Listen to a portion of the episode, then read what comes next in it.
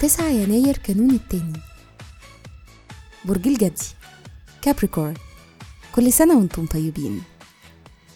الصفات العمل البرج الأبوي المسؤول التقليدي العامل والمنضبط.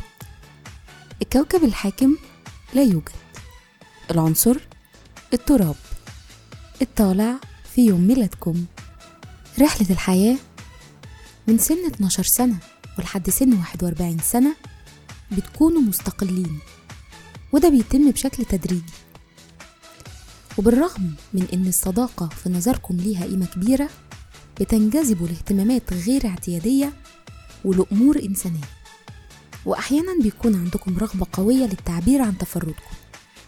أما بعد سن ال 42 فبتبتدي مرحلة جديدة في حياتكم بتكونوا فيها عاطفيين أكتر.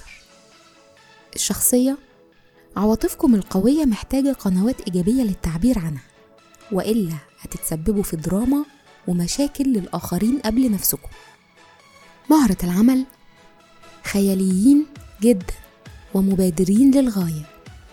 يمكن تكونوا محتاجين الحرية عشان تعملوا اللي أنتوا عايزين تعملوه من غير ما حد يعرضكم. بتحتاجوا التغيير والتنوع وكمان بتجروا من روتين.